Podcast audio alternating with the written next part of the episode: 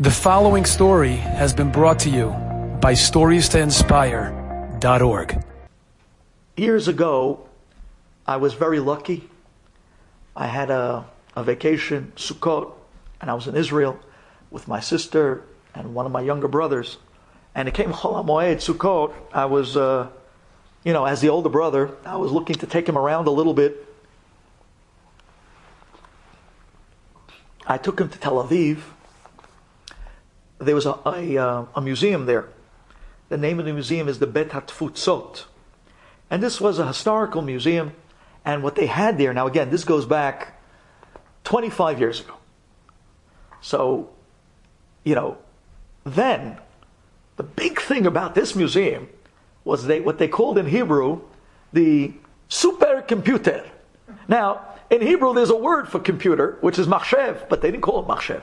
They had to spruce it up, you know, for marketing purposes. So they let everybody in Israel know they have a supercomputer. So you'd get, you'd walk in, you'd get online, and they would give you a time, as if they gave you a five minute slot of an appointment, and you would have your time with the supercomputer. Now, we got our time, 2.30 in the afternoon, and we spent the whole morning going around to all the different parts of the museum, and there were many amazing historical things there. Came 2.30, we came to the supercomputer. And we came to the super girl that was sitting by the supercomputer. She was manning it, and she turns to us and she says, Listen, the best way to use your five minutes on the computer, tell me your family name. They put in your family name to the computer, and the computer starts to spit out all different types of information, historical information, going dating back to thousands of years. Your family roots and famous people in your family and who you came from. And there's really a lot of amazing stuff. Again, 25 years ago, when we didn't have the technology of today, this was a supercomputer, you know, this was this was heavy stuff.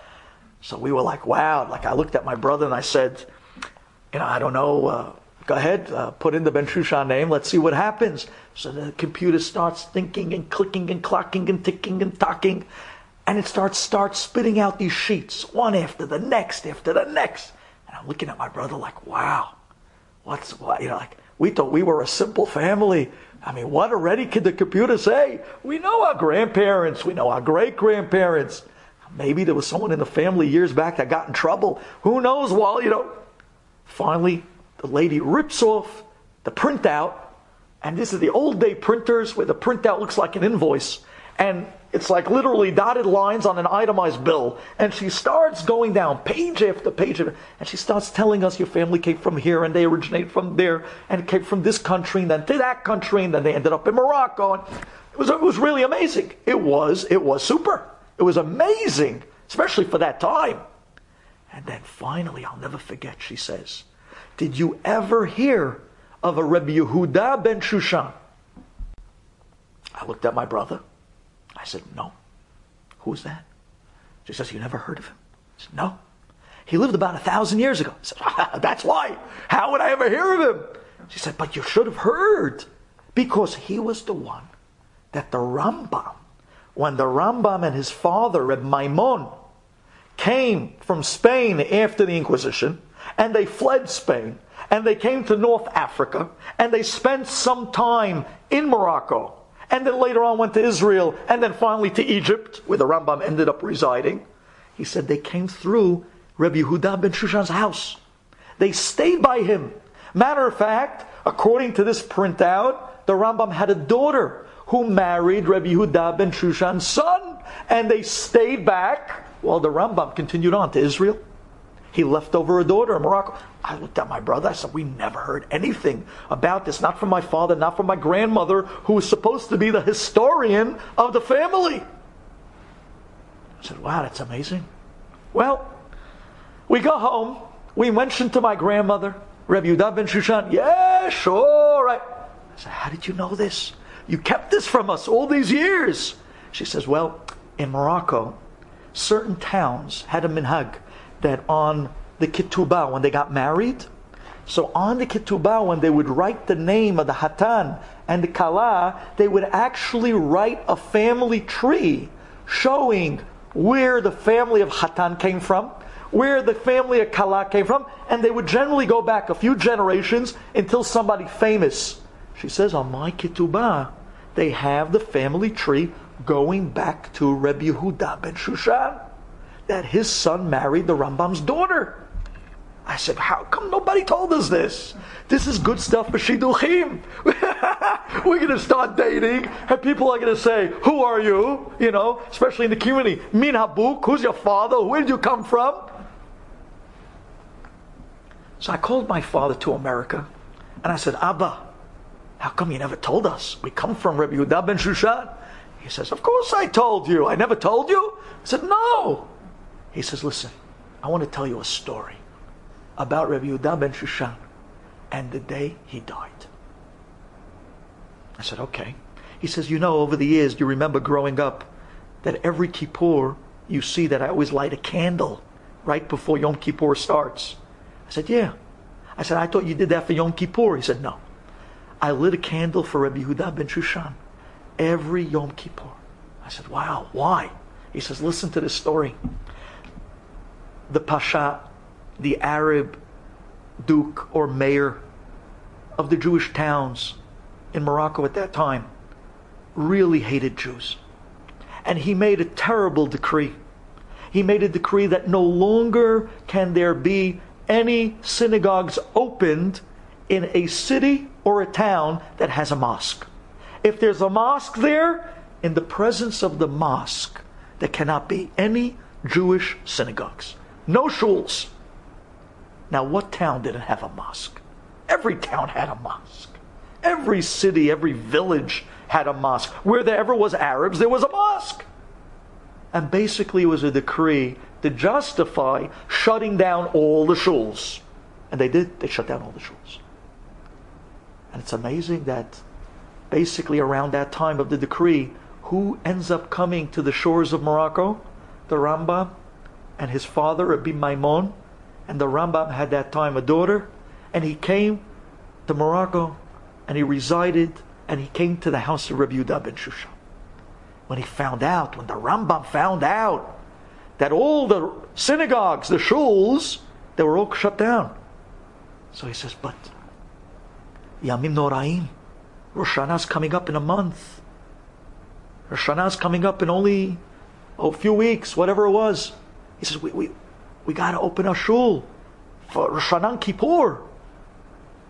Well, they didn't know what to do. The Rambam said, I want to open a shul in a basement. Let's open it in your house, Rabbi Yehuda. Rabbi Yehuda says, I, I, I will be more than happy. We'll make the shul in my basement the whole town somehow or other scrunched into the shul on Rosh Hashanah in the basement. Clandestine, secret operation without anybody knowing, so to speak, although the Arabs knew that the Jews went somewhere, but they didn't know where. And Rosh Hashanah, first day and second day, how they did Kiat Shofar in the silence, I don't know how they did it, but they got through. Rosh Hashanah came and went. They had a beautiful minyan in Rabbi Huda's basement and there was no problems. And the Arabs didn't find out where. The Rambam told them, we're going to do the same thing for Yom Kippur. Ten days later, Yom Kippur, they went down to the basement. They made the minyan. And in the middle of Musaf, on Yom Kippur day, the doors of the basement break open. And in walks the Arab Pasha with his army of men. And he looks around the room and everybody's face is white. And they know that this is it. This is sudden death. They know that this guy was such a rasha. He will kill without any remorse. And to go against his decree, this is a death sentence. He looks around. Everybody's standing, shaking in silence. The Rambam and his father was there. And the Pasha looks around and says, Today is your day of mercy. Today is Yom Kippur. I will also have mercy. I'm only going to kill the person who it was his idea to make this minyan, to make this synagogue. Whose idea was it? If you tell me, he's the only one that will be killed. You don't tell me I'm going to kill everybody.